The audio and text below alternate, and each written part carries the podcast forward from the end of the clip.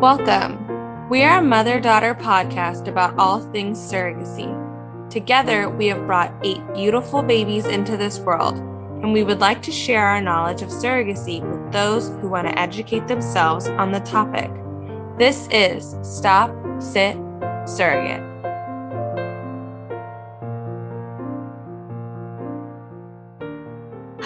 Everybody, and welcome back to Stop, Sit, Surrogate with Kennedy and Ellen, episode nine. This episode is dedicated to my mom for her mainly her third journey. However, there's a little bit of a one prior to her third. You're a straight couple. Oh yeah, God, totally forgot about them. Yeah, so sorry. I- we'll just throw that in there too. Mhm. Yeah. Yeah. So uh, go ahead. All righty.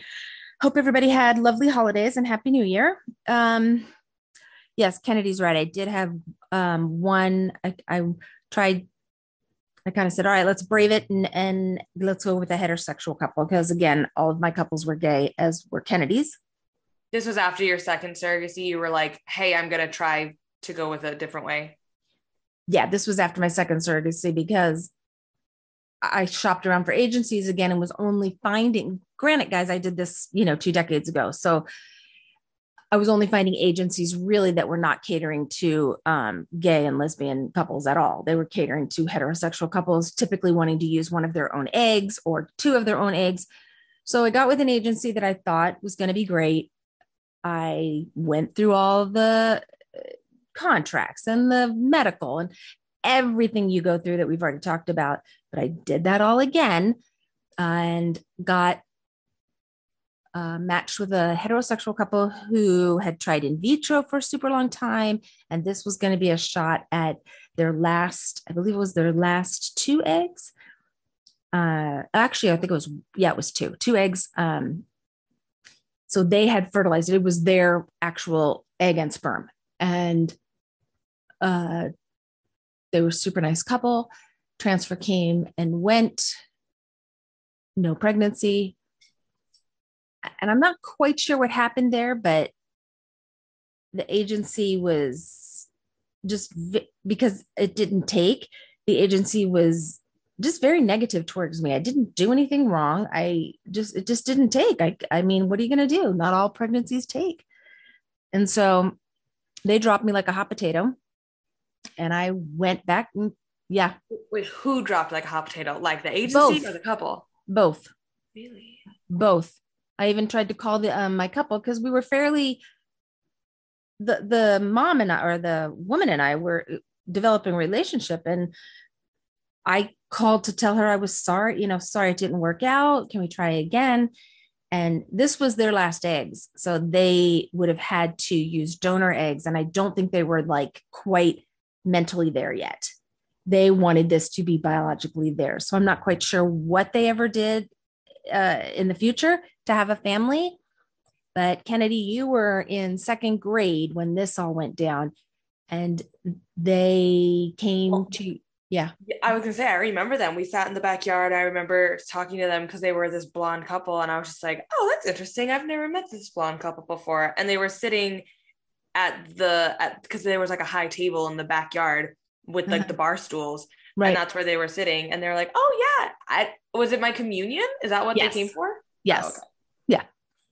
So yeah, they were very it's it's a shame it didn't happen, but it didn't. So the hunt was on for another agency and another couple. And the, my main focus for doing a third one, I had really gotten the journey I wanted to get out of the second one, which was the triplet pregnancy. But the main reason for doing the third one was I decided I wanted to go to nursing school and I needed the funds to do so and couldn't take time off of work to go to school.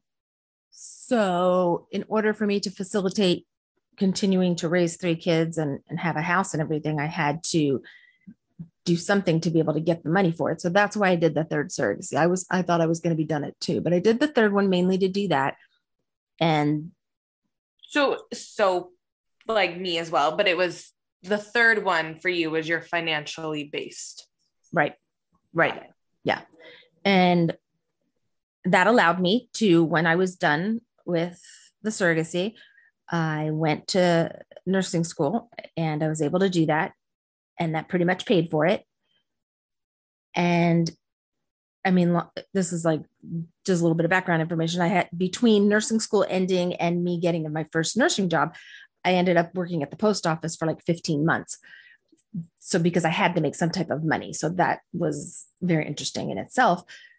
But um, so for this, the third journey, I did find an agency, thought I found another good one. I did request that it had to have be a gay couple, uh, two men. I looked at profiles. I this one was interesting. This I don't even think you know about this, but there there was two agencies I was back and forth with. And the one just moved a little quicker than the other one. I got profiles from both. They sent me profiles from both. So, did you did they send them in batches or did they just send like one couple at a time? No, I got batches. Oh. Three three at three at a time. So you were working with two agencies and you were getting two separate batches. I'm just curious. I'm just trying to understand your Yeah, whole... I abs- yes, I did. I did okay. do that. That's I a did. lot of paperwork that you had to fill out to go Ooh. that far into both. Um y- yes. So I'll, okay, a little bit of background on that. The yeah, my my yeah, it's fine. Yes, two agencies. Okay profiles from both. There was a one couple from the first agent from one of these agencies that really were trying to get me. They wanted me to be their surrogate, yet I wasn't that keen on them. Okay. I had chosen a couple with the other agency, and we were in. We were we hadn't signed contracts yet, but we were in that process. We were signing, we were getting all the paperwork done, blah blah blah. Mm-hmm. That other agency, they were devastated that I had said no.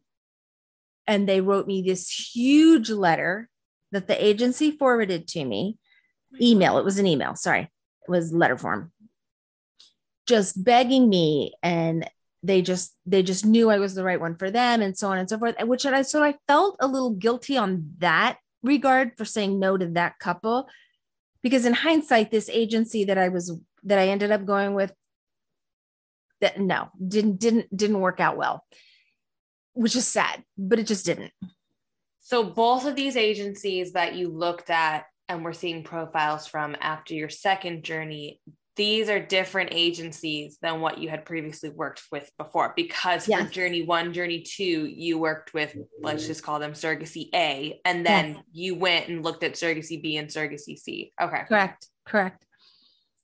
Um well, and I was with a different agency for the heterosexual couple. So I actually did. Okay. That was a different agency. And like I said, didn't work out just because the transfer didn't take, but they didn't want to try again because they didn't have any eggs. Right. And your reasoning for just like I, th- I think I know why you didn't go back to the to the agency that you were with before, but is it because of how you were treated with the sir with the triplets and they were like, no, no, no, like we want you to reduce and they didn't really give you support, right? Correct. Okay. Absolutely correct. Yes. I did not get the support that a just a surrogate in general should get, yet alone one who's carrying triplets. Right. I was their second surrogate carrying triplets. Mm-hmm. It was unheard of back yeah. then to do that. And yeah, didn't no, didn't yeah. get the the support I needed at all, which was super sad. The couple really supported me, though they were right. phenomenal. Yeah. Well, yeah, we we we touched base on that in your yep. in the they last were. episode for you. Yep. But yes, I just wanted to recap. Yeah. So feeling like I let this other couple down because I didn't go with that agency and that couple. And and I can't quite remember how come I got that profile of them and they knew about me and I knew about them and we were like reading each other's profiles when I know all the paperwork wasn't filled out with that agency. I know it wasn't because it was very easy to go to to be able to continue with the other agency I was doing it with and they were just moving a little bit quicker and that's what I wanted just move quicker. I had a deadline of when I was trying to get to nursing school. It just it was on a time frame. So I went with that agency. The couple you know, again um, gay men actually lived in California which was new for me because um, my other two not in the same state and i actually preferred not to be in the same state, which I thought this would be kind of cool to have them in the same state. Like, oh, I could go to a birthday party every once in a while, or I could do this, or I could do that. But yeah, in the same state. Got it.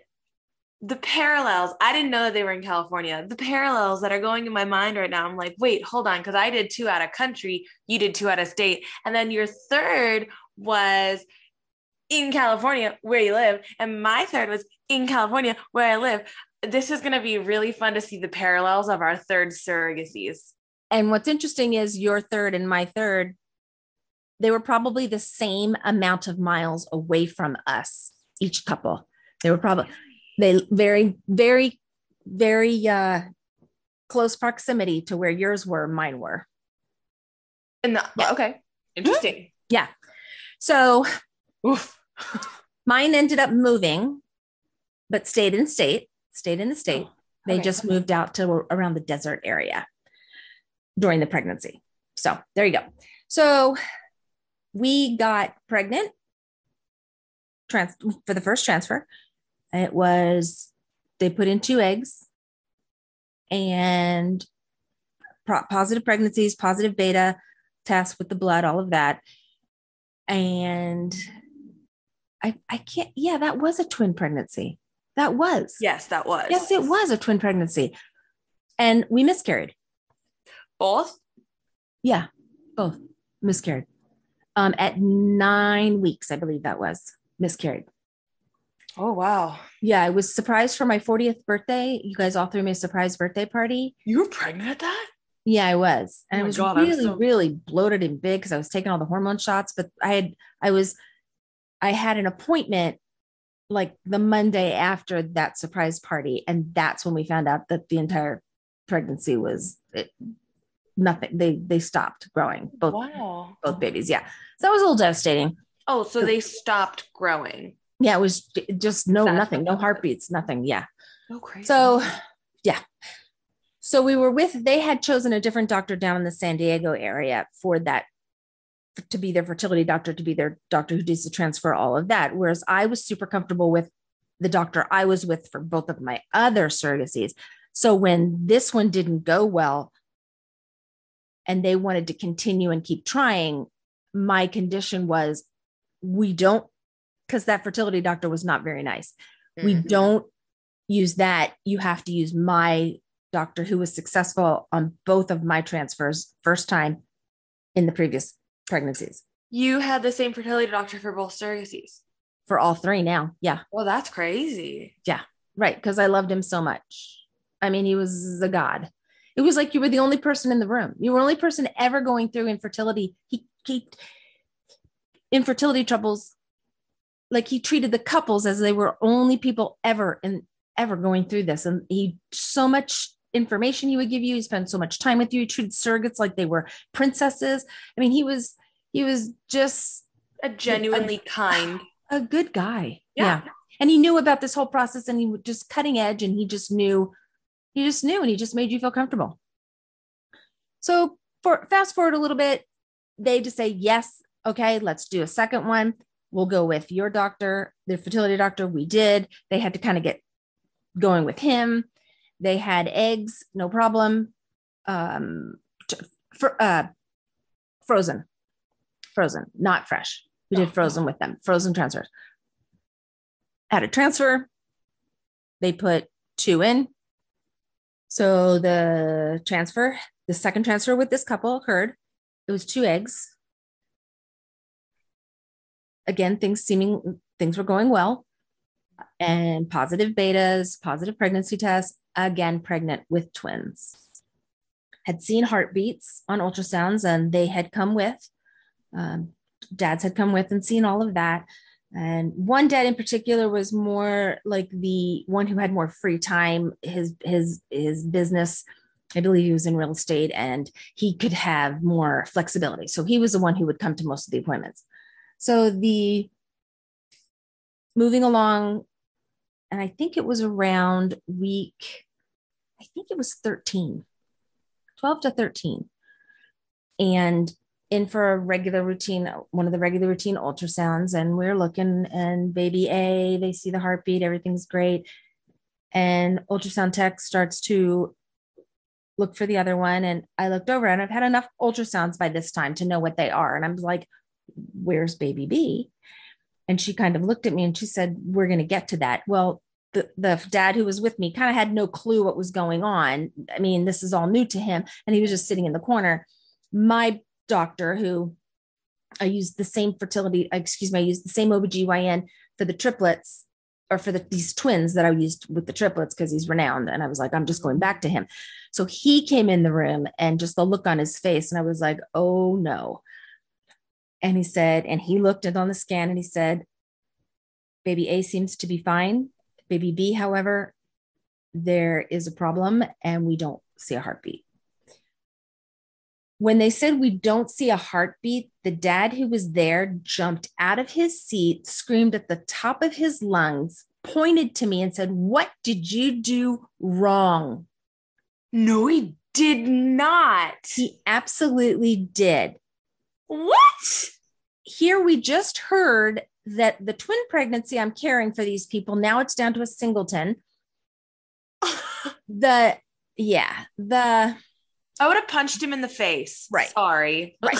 he, granted, I understand they were probably very excited about having twins, but he really needed to focus on okay, what happened with B? And let's make sure we get A to a viable where, where it can be born. Absolutely. Right. So my doctor, love him. He said it's not her fault. Don't you dare blame her and you need to leave the room so I can speak with my patient. Oh. So he left the room. We had a conversation, said, It's nothing you've done. We can't explain this at times. Not quite sure. But as you can see, there's no heartbeat on baby B. And he scanned again. I said, Yeah, I see that. So that baby A seems to be quite healthy. And I said, Well, what do we do from here? He said, You'll have to carry both until oh. delivery.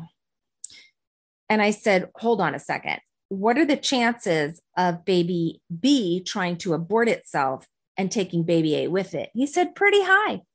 Oh my God. And I freaked out. I said, Oh my God. He said, Ellen, there's not a whole lot you can do. You just have to keep doing what you're doing. And nature will take its course and see what happens. So back up to how I was just treated by that dad. Like my mind still can't get past it. I would have just gone crazy. Yeah, it's is because I feel we shouldn't feel like failures if we have a twin or a triple pregnancy and one of the babies or two babies. We shouldn't, but it's hard to not because this is a job, quote unquote, that you were hired to do, which that I took it very seriously, as most surrogates do. And I just I I couldn't get over the fact that my body didn't do what it was supposed to do. I couldn't I I was at fault. I know I wasn't, but it took me a while to get over that. No, I know. And like I I think that's where my mentality just is very different from others cuz I just I have a uterus and my uterus has its own mind and it's going to do whatever it can. And so you know what? At times, yeah, I'm connected to my organs like in whatever kind of connection way you want to think about. But other times, I can't control what's happening. So it's just, it's always very, uh, a, well, especially in that situation, it's just appalling to hear that it's like, you did this. And it's like, well, you don't have a uterus. So, like Rachel from Friends says, no uterus, no opinion. So that's just kind of how I think. But uh, just like, how did that, how, how did you feel? Like, what, what, I just want to know what exactly went through your mind in that split second when he was like, What did you do? Right. I was looking at the people in the room because at this time now there's an ultrasound tech. There is the my main big doctor, OBGYN, has been in the room, and his like right hand. I don't want to say she was a midwife, but if he was out of town, she would deliver the babies. So, or a baby. So they were in the room. So there were three people in the room plus me plus the um the dad. And I was by myself when I heard all that. I went to the appointment by myself.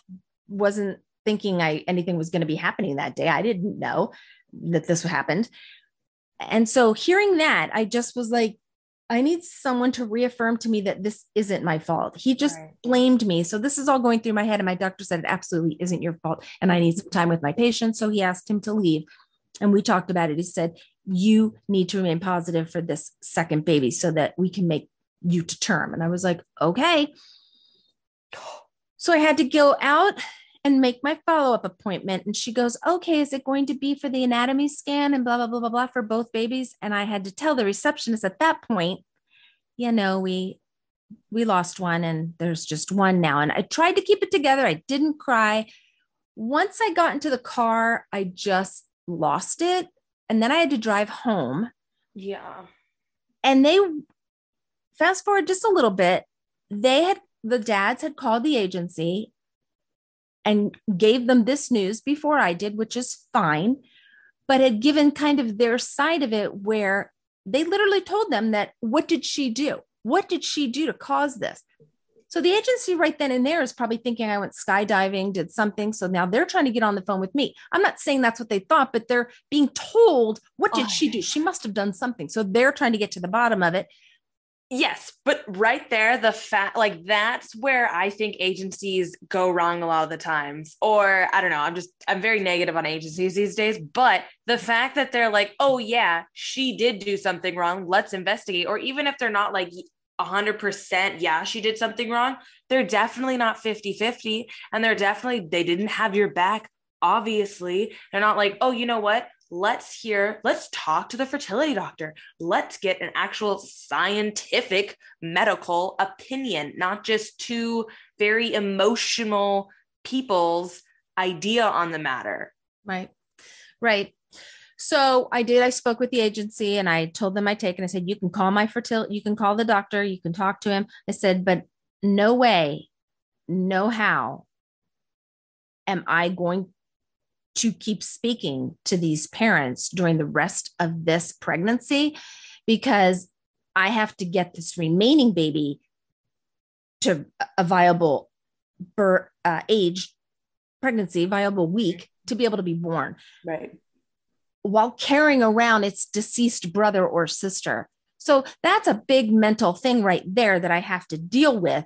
yeah And the agency pretty much could have cared less. Uh, I said, they can call my doctor and get their own updates. I will give them when my when my appointments are, but they are not attending. They will not be in the room with me. so this went on from week, what was that about week 12, 13? This went on all the way to week 35. okay And then I thought, oh no, I'm going to have to be delivering this baby. They're probably going to be in the room or they're going to be near me. Something I've got to get on some channel of communication because I can't be stressed out when I'm having the birth of this baby. right So we got back on. Just I gave them updates of the doctor's appointments. They still didn't come. They would call my doctor like an hour after I had the appointment and get the update. And my doctor would say, he literally told me, he goes, Ellen, I call them in the afternoon when I'm done seeing patients. I'm not going to stop my day. And I said, You do whatever you need to do. He was on my side. He felt bad. Yeah. Uh, there's nothing he could do, but he was on my side. So he knew the stress that they were causing. We got to around week 36, 37, and he, my doctor was like, we need to do an amnio to make sure that you're okay, that the baby's lungs are okay, that everything's good. Because if we if we get to the point where we need to get all along, he's thinking baby B is going to abort. And that could have happened anytime from the time that baby deceased all the way till the time I gave birth. And so if baby B aborts, baby A is in baby B's way. Baby B would take baby A. I get that. I'm just a little confused as to why a doctor would be like, yeah, amnio when you're that far. Well, I was f- almost 41 years of age. This was my last pregnancy. I know it's not my eggs. I know it's not anything remotely related to me. He wanted to make sure that the baby's lungs were developed. And if not, they were going to give me the steroid. I think it's beth- betamethasone, what have you. They were going to give me the steroid because in the event something happened and they had to hurry up and get me. They wanted to know what they were dealing with baby wise. Mm-hmm. That, that is kind of what was I was I was given stress tests and then around 35 36 we were given an amnio to make sure that was the weirdest thing because I'd never had one before it's like an ultrasound they look and they stick this big needle and they take all this oh. amniotic fluid out of you and I'm like oh that's weird mm. yeah so he kind of decided to do that at an appointment I was in and I didn't like he's like I want to do an amnio we need to go into this other room I'm like okay and I'm just like, oh, I've never had one done. I had a friend who had one done at five months, and it pu- punctured the the sac, and the baby died. And oh. that, yeah, spontaneously aborted. I was like, oh dear God, no, I can't do an amnio. And he's like, no, no, no, and we need to. I'm like, okay. I trusted him. He was the head of a very large hospital and head of maternity. So I'm like, yeah, we'll do it. In my contract, however, it said if I was going to have an amnio, I had to tell my agency and tell my intended parents. Okay. There was no time. There was no time. I didn't tell them. So I just I put it in with the billing. You know, I just submitted it all, and they got very upset that I had an amnio uh, without anybody's knowledge. And I said, "Well, you can have the results. I, I this was my doctor. I'm following my doctor's orders, and that's yeah. what they specified me to do." So that was a whole drama. Turns out, um, I went in for, I believe it was 38, 38 or 39 weeks, you know, because you go in every week. Mm-hmm. And he mm-hmm. just, he was, my doctor was like, baby's getting a little big. I, I, I think we're just going to have to either get you in there as far as induce you, or we're going to have to have a scheduled time. I don't want you going into like, spont- I want to be in control of this. It's like, okay, that's fine. So went into the hospital um, for what I thought. Actually, how did that? No, that's right. That's right. Went in for 40 week checkup. It was the last one. And oh. he was, yeah, we actually did. We got there.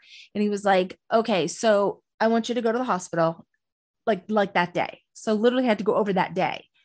And they started all the preparations because baby B was in there. They were not going to let me have this baby naturally. Mm-hmm.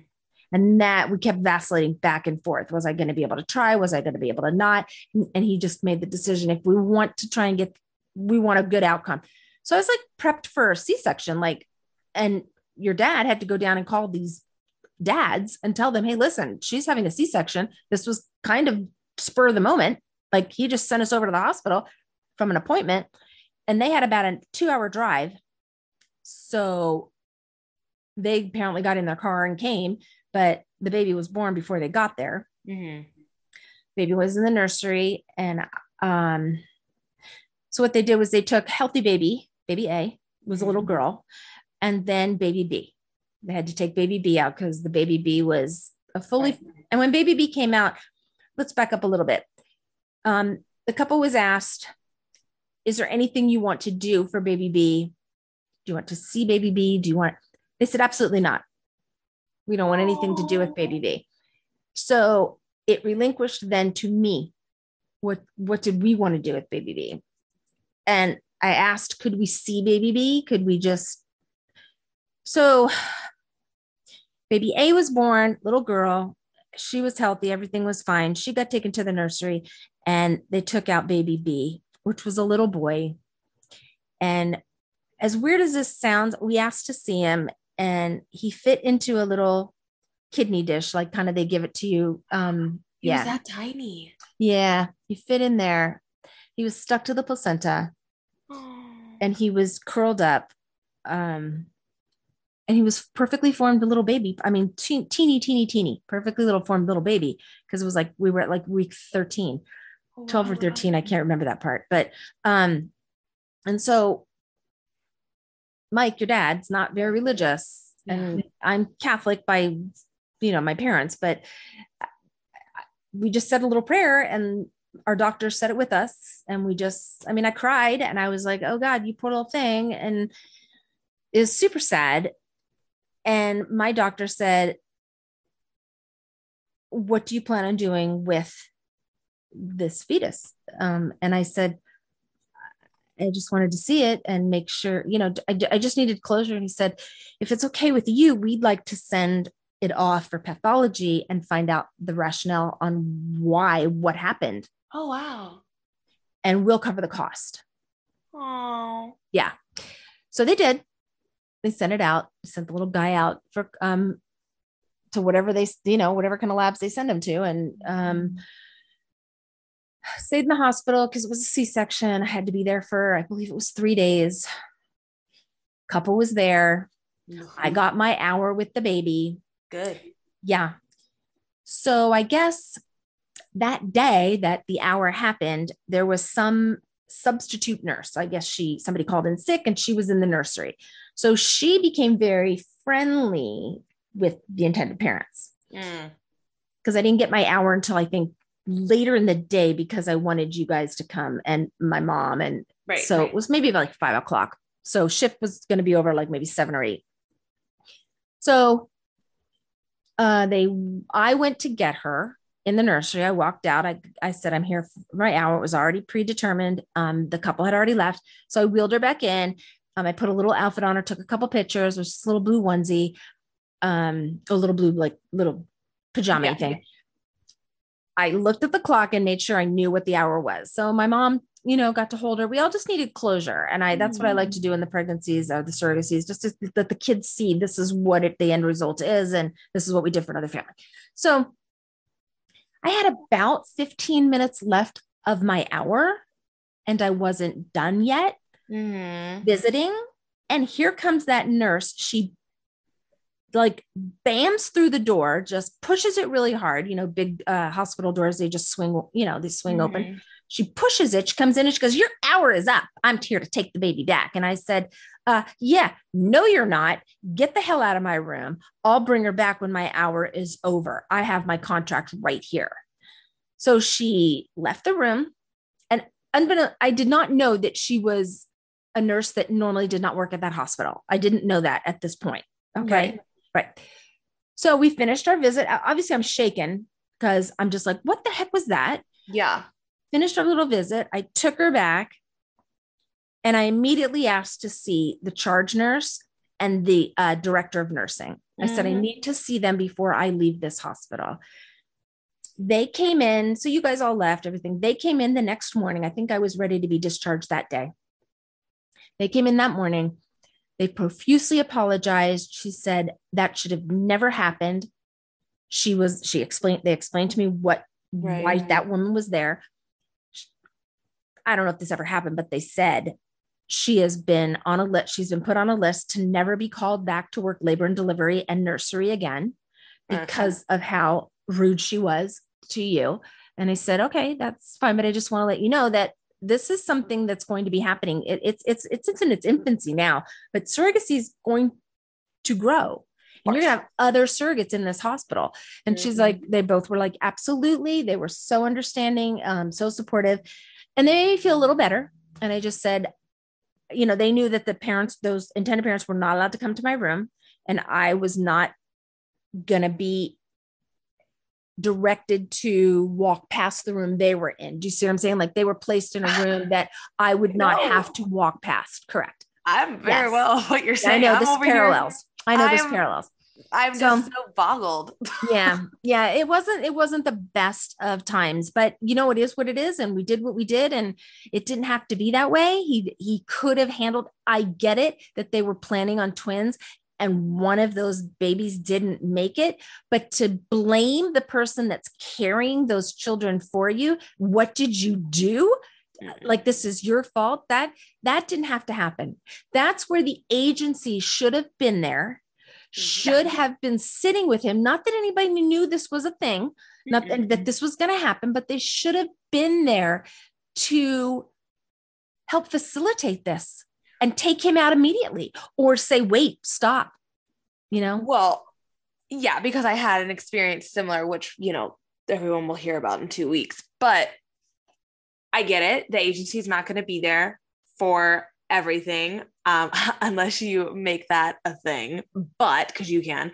But um, no, definitely your agency should have totally been like, you know what? What you did was completely inappropriate. Like he needed to be sit down to and talk to like a toddler because he just had a tantrum for no reason. Like not for no reason, but his outburst, it, you could really look at that as mental abuse towards you because he basically towards me. It was yeah. towards me. It wasn't just, oh my God, what happened? He literally formed the words. What what did you do? This is your fault. Like that was accusation. Hold on, back up. Mm-hmm. Hold. Uh, no, oh, wait a minute. I'm laying here with yeah. my belly open with mm-hmm. gel all over me, and the the sonographer, the ultrasound tech is sitting right there, like just what do I say? What do I do? And I'm just like, oh, geez, you know, this is not good but I couldn't do anything. I couldn't do anything. I never got an apology for that outburst. Had I gotten some type of apology, it it may have smoothed things over. One thing that did happen in the hospital after it was a little girl, I think I said that. Mm-hmm. Um, what did happen in the hospital was I don't know how it happened, but I was on an end room all by myself. And the one dad who was at, he's the one who accused me he came walking down as I came walking out of my room and he stopped and he gave me a very big hug and said, Thank you. I don't know if he was, if he knew what room I was in, if he was trying to cross paths with me, if he needed to do that for his own sanity. I don't know, but it happened. I went ahead and received the hug. I don't believe I hugged back at that point. I was just kind of in shock like, wait a minute. They yeah. told me I wouldn't even be seeing this couple. And here he's right outside my door and I'm all the way at the end. Like, you couldn't go any further. And it was kind of interesting. So mm-hmm. I never mm-hmm. saw the other dad, and that's how I liked it. That was fine. But it was so let's go a couple let's go. I think it's six, eight weeks now. I'm home, I'm recovering, things are fine. And I get a report in the mail from my doctor's office and a little handwritten note from my doctor that says, We thought you'd like to see the results.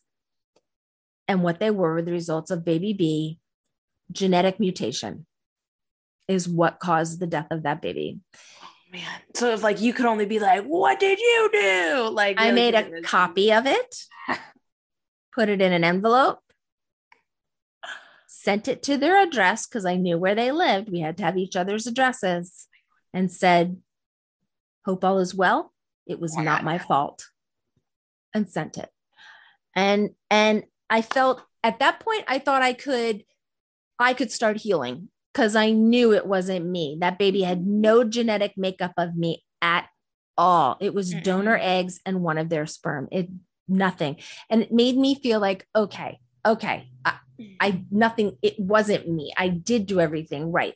And why baby A made it and baby B didn't, I don't know. I have no idea because they were from the same carrier, the same um, egg donor. But it could be, I mean, because we all know someone who you know, just babies form differently. And so some babies will have, di- every baby has a different genetic makeup, even though Correct. it's from the same two parents. So, That's like, that true. was I didn't just, mean, yeah. No, no, I know, I know. I just, unfortunately, that was no pun intended. That was literally just a bad egg. Like, it just, it just was. Yeah, probably. Right. And because they weren't, they weren't identical, they mm-hmm. were fraternal. It was boy, boy girl. Right. right exactly. They, it's not like it split or anything. It wasn't, yeah.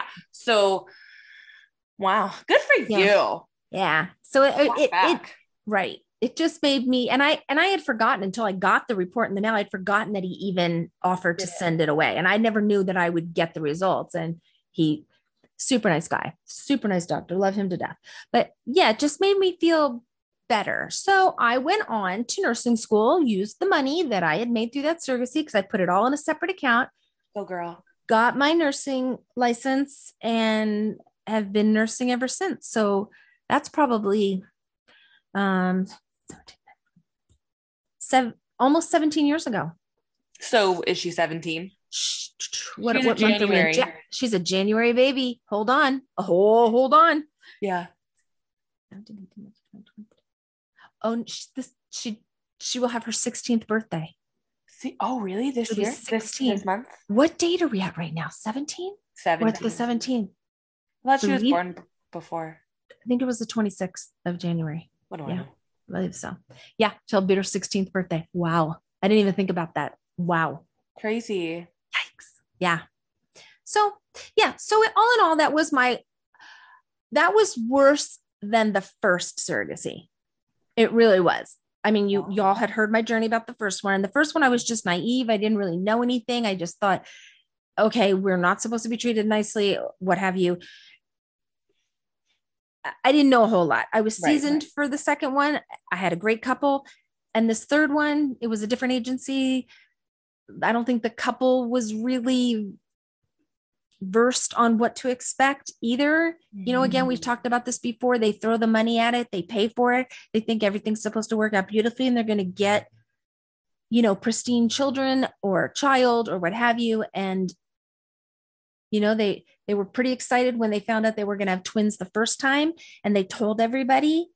That's not my doing. You didn't have to tell everybody. And then at week nine, we that was completely the miscarriage Right. had to go have a D&C for that.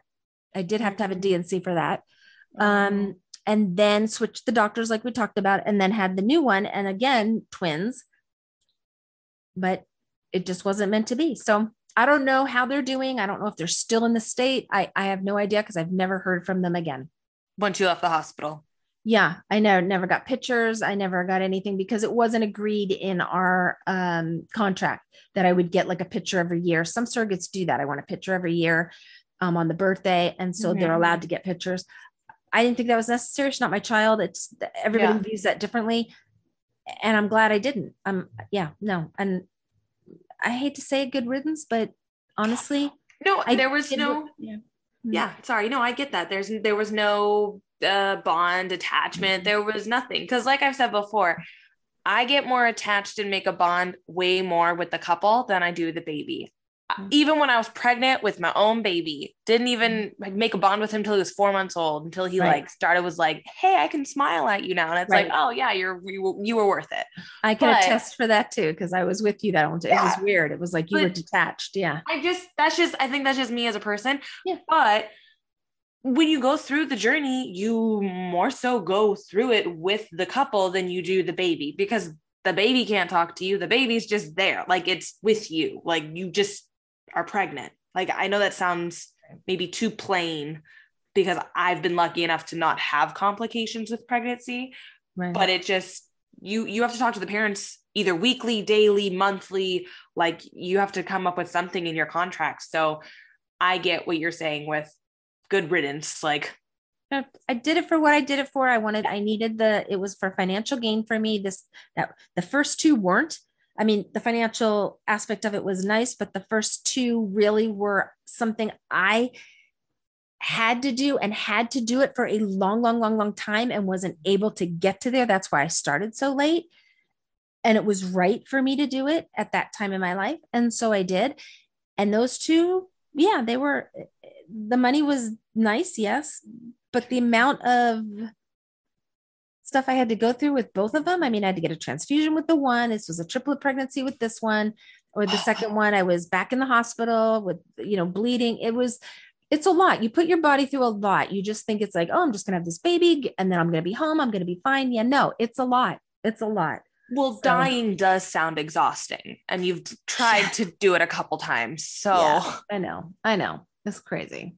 Yeah. Yeah. But so yeah. So that's, So- that's my stories. That's all three of them.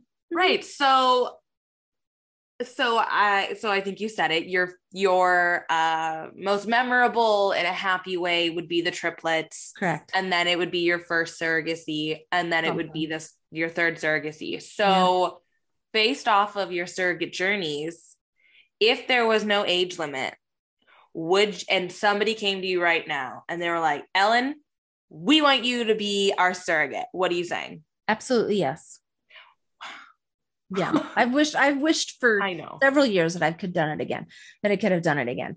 Um, especially with you going through your journeys and living with us the entire time you were doing that. It just it brought back different memories and it brought back, you know what? She's really helping. She's doing good. She's I, I want to be able to do that again. Yeah, I've done it three times, but I, I want to be able to do that again. Granted, if I was probably really serious about it, I'm not quite sure because uh, you know I went through a, a abdominoplasty. I went through, you know, Right. a tummy tuck afterwards and got all that extra skin off of me from the triplets because it wrecks your body.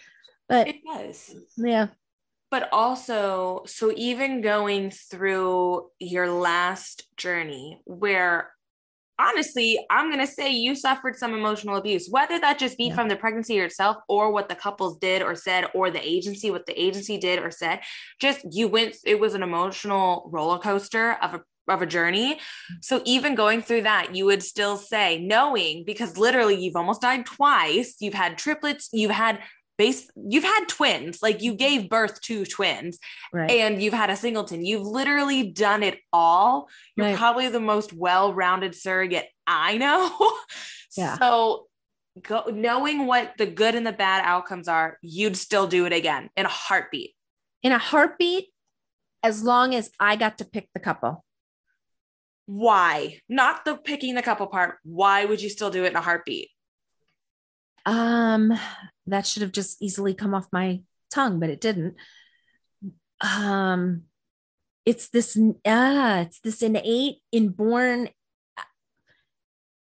to help, uh, to to family is huge to me, huge to me, and to be able to help other couples realize their dream of a family or add to their family because this is the only way that they could do it. It'd be maybe this or adoption. I like to help. I like to be, I don't know. I, I don't know if that's a good enough answer for you. It probably is, but It doesn't it doesn't Yeah. matter what's good enough for me. You have Yeah. everybody has their reasons for doing surrogacy. had I started earlier, I would have not stopped at three. Let's just put it that way. I would not have. No, I would have probably easily done five.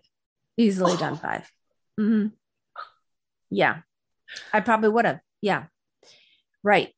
But I aged out, and you know, I'm to you know, I mean, there's these stories of moms carrying their grandbabies because their daughters can't have babies. You know what I'm mm-hmm. saying? Yeah, that's a little Yeah, I've heard it. Mm-hmm. I've heard it. And I'm thinking, oh God, that'd be kind of weird. But would I do it if one of my daughters couldn't have children and just they didn't want to entrust that? Because that's a lot of faith, putting that Mhm. into someone. And p- people put faith into you and I. And every Totally. surrogate out there, people are putting their lives literally in your hands and it's a mm-hmm. big responsibility. And when I was pregnant with the twins, this this the the the twin pregnancy that took, and we had the one. Every day, I had to realize I could lose this whole pregnancy right now. Baby B could come, and baby A is going to be taken. Like that emotional distress that I had to live every day for how many months? Like Yeah. five. That does something to your psyche. It really does something to your psyche. So tried not to dwell on it too much because I have my own kids I had to take care of, but I really would double think about, oh, should I climb up that flight of stairs? Maybe I should take the elevators. Maybe I, like, and normally I would have never thought about that, right. but I was blamed. So I didn't want to be blamed for losing the entire pregnancy. So it was, yeah, it, I don't know. Uh, I'm not, I'm not that religious of a person, but I believe the man upstairs doesn't give us any more than we can handle and for Mhm. some maybe for some reason because my first two were not okay granted yes i had some complications but the pregnancies themselves were beautiful. They were uncomplicated. They went like clockwork yeah. you know four healthy babies total in those first two. So maybe i needed ah, i even hate to say that but maybe i needed a little bit of humility. Maybe i needed something a little tough to work through.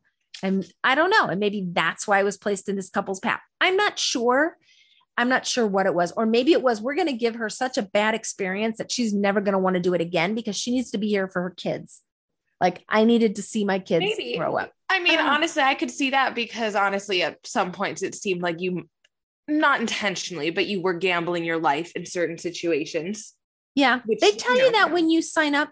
D- d- I'm sure yours did too, because we had to get very big life insurance policies. Totally. Yeah. Right. They do. I mean, they don't say you're gambling your life, but yeah, there's lots of complications that can go through with it. And yeah, and like, and I knew them firsthand watching, you know, you like die twice almost. So yeah, it's definitely interesting. So I had another question, and now my post pregnancy brain refuses to remember anything anymore. Oh my huh. God.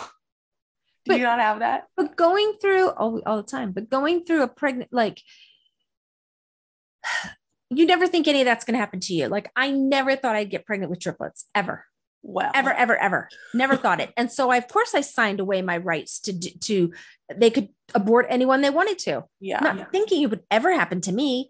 And so, I would think just a little tidbit of information for any surrogate out there just be careful what you're putting in your contract make sure you're protected make sure your your children in your own home are protected mm-hmm. obviously that's life insurance policies and no one ever wants to have to cash in on one of those because that means that the mom is deceased and that's not what we want that is right. not what anybody wants um which fun fact the life insurance policy that i got oh.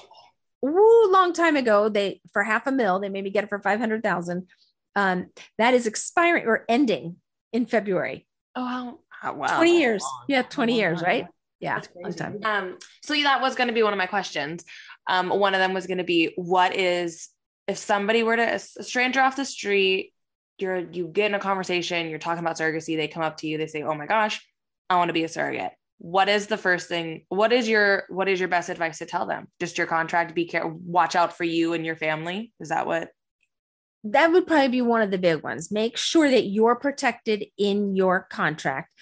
They become very long, very wordy. Sometimes you don't understand them, but you are given a lawyer for you for your contract. So you need, if you have questions, you need to write them down and you need to ask. Even though those questions may be answered in such a way that you think you're protected, as we will find out soon enough, that's not the case. Um, so that is one. And number two is you have got to be comfortable with the agency you're working with as well as the couple. You've got to. You are going to need them more than you think you do. But, and I think this is the tricky part for that. And we can talk about this obviously probably in another podcast episode just itself alone. But how can you tell if you can trust an agency? You've barely met this agency. I literally, I have figured out I need to date you. Like, I need to date you and I need to throw a situation in front of you and I need to see if you're going to support me in it. Same with a couple, because you really only know them two times before you get pregnant. Right. I would say I want, and they're only going to give you the names of surrogates that speak highly of their agencies. So, what I'm recommending is that you go to a meeting if they uh, offer if they i would ask no because if they don't let you come to a meeting forget it. Like mm-hmm. so go to a meeting of other surrogates because you're a potential surrogate and go to a meeting and speak with i mean literally in the meeting if they do a round robin say i have a couple of questions and literally pose the question are you happy with this agency? Are they supportive of you mm-hmm. You're saying no? No, you can't do you could not if somebody were to have come in, people would have lied their asses off in our meeting because we had a little uh ah, I want to use her name, but I can't. But like it's just I just like that's just what everybody calls them. We'll just call her Nancy. But everybody had this little like we had this Nancy who was just so like like she would go back and she would tell the agency and if she was there a lot of the times the person from the agency was there so there was never a time where you mm-hmm. could be blatantly honest about the agency and mm-hmm. like i really do wish i had that in my third one because I would have been the girl at those meetings who would have been asked to stop coming because I yeah. would have been blatantly honest and everybody would have been like, oh my gosh, like they're treating you this way. Yeah. So if I could jump in on that, yes, find the find the surrogates, find them on social media. There you go. And reach out to them and just be like, I because I've had people reach out to me, and unfortunately, I can't tell you guys who my agency was.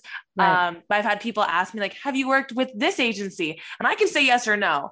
And right. so um I mean, you can do it that way, but I can't literally tell you, hey, this is the agency I was with.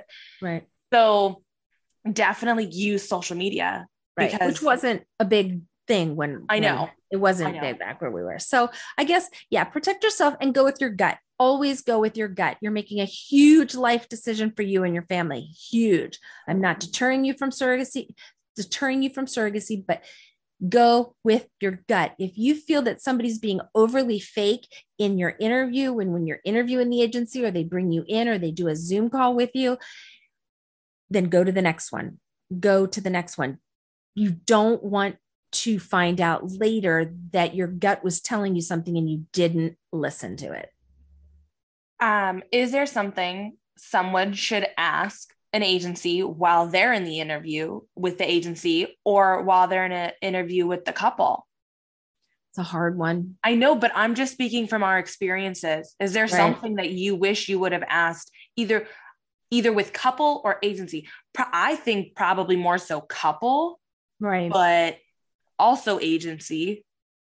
Right. I guess a lot of the nitty gritty stuff and the personal stuff gets taken care of in the contracts, and they preclude you from talking about that one on one. They really, really do. they do. I mean, case in point was the triplet pregnancy and reducing.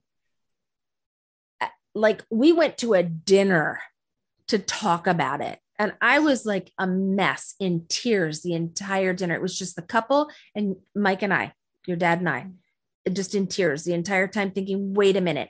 We, yes, we should be talking about this, but we need somebody here refereeing for us. But they were clearly on the side of the couple. They were not on my side, clearly on the side of the couple because they they were pushing, pushing, pushing for reduction. Right. So I don't, again, I have to say, go with your gut. Go with your gut. If you're talking to a, everybody's going to put their best face on when they're interviewing you or you're talking to a couple. Mhm. But I even remember with your first, your first couple or your first surrogacy, you Zoom called um, and Yeah. you and he talked and you got off of that and you said you felt good about it. Like that's what you have to do. You have to wait a minute. I saw some red flags. Hold on a second. Mm, yeah, I need another talk. Have another meeting. Have Yeah, another yeah. meeting. Have another interview with that with that with the intended parent. And I th- I do think I mean I agree with that 100% just going from the feeling I got with my first surrogacy to the feeling I got with my third surrogacy and it was definitely different but I and, you know next next time.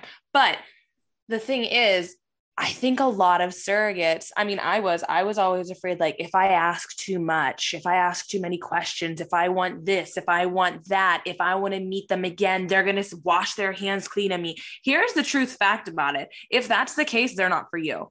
Right. Like they're just not. And I get that everybody, sometimes people have a timeline. Like I definitely had a timeline with my third one. You had a timeline with your third one. Like, and that's fine. We're allowed that. We should not be belittled for that. We have lives too, and we are giving a giant part of our lives to this. So yeah, I kind of have a timeline for it. It's over a year. It's like Yeah. a year to a year and a half, maybe two years, depending on what's going on. So if if you want the extra meeting, you are allowed to have an extra meeting. No, I've never met an agency that's said, "Oh yeah, let's meet a couple times." But I know that if I had said, "I want to meet them again," or after the first Zoom or whatever, because I know that your couple more likely than not would love to communicate with you more, so that way you guys are on the same page. So you guys have a relationship. Mm-hmm. So I, yeah, it's just so many things in my mind. Yeah, no, I agree. It's it's you know, I think part of the reason Kennedy I wanted to do this podcast is just to give some information out there and tell the honest truth about what our six journeys were to maybe help somebody else who might be thinking about this, who may have already gone through their first one and said, you know what? She didn't have a great first surrogacy, meaning Ellen. But she still went on to do the second one. And look, that was just miraculous. And then she went on to do a third. And just like you, you had two Mhm. amazing surrogacies and then the third. It's not always going to be, you know, rainbows and puppy dogs and, and, you know, butterflies all over the place but we're, hopefully we're giving you some information that if you go into this you'll kind of oh wait a minute i probably should ask for an hour if i need to see that baby afterwards otherwise the couple's going to be there the whole time and my family's not going to be able to get to say their goodbyes and have that journey end for our family because it is a big deal for your family they're going through it with you it's not just your journey and i would definitely i need to harp on that just a little bit you're choosing to do this, but you're choosing to do this affects the entire family. It affects them all, even extended family. It affects them all because you're going to need them to help watch your kids or watch your family or or or what if you're put in the hospital or on bed rest or something happens. Mm-hmm. You're going to need some help. And thank God my mom was still around because I did need help after the first one and after the second one. I needed some help, especially with my children. Yeah. Yep. Yeah. And then just going back because I want to make sure I say this, but before yeah. you had said, um, you had said it a couple times, but uh, something about a lawyer, right? And you were mm-hmm. saying that if they, if if you don't know, ask your lawyer, your appointed one, whatever. Um, you guys will find out in my third one. Yes, you're appointed one. If you have questions and if it is not verbatim of those words that you want to, to say there. So that way there is no, oh, well, I could take it this way and I can take it that way. Uh, I won't say don't trust your lawyers because maybe your lawyers are nicer than mine was, but definitely make it verbatim. Have your lawyer, you can say, hey, I want this wording to change to this, and then don't more, sign it until it's in layman's terms and more and more confined as far as very direct on what you're trying to get it to say. And I'm just going to give you the example of the one hour visit with the baby. Kennedy didn't have that. I think. Did you have that in your first um uh your first I think I told you ask for it. I asked for it in all of them and in yeah. two of them I was given it in a heartbeat. Right, that's what I'm trying to say. Mm-hmm. Correct. So if there's any question about okay, you get the hour, you've got to make sure it says who is present at that hour yes. and where that hour is happening and who I'm going to say it again, quote unquote, is present for that hour. Obviously, it's you and the newborn baby, but who else? Mm-hmm.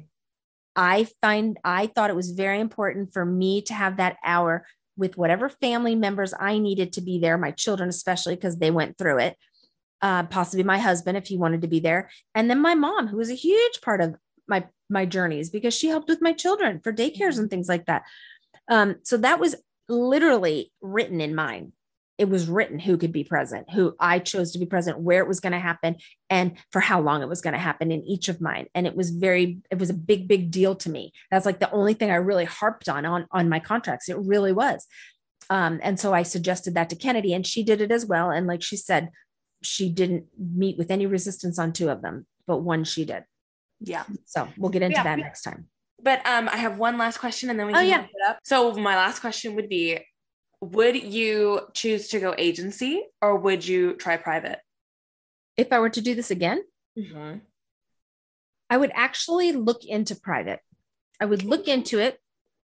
I would, because, yeah, I would look into it to see if it was possible because if other people are going private the intended parents are going private there's obviously something maybe they're not liking about an agency and it might be financial because you give the agency a lot they have to give the agency a lot of money so maybe you can get compensated a little bit more you can take part of the agencies if you go independent or private would i bite the bullet and do it for sure, it would really depend on who I was going, who I was doing this with. I'd have to do background checks. I'd have to check stuff out.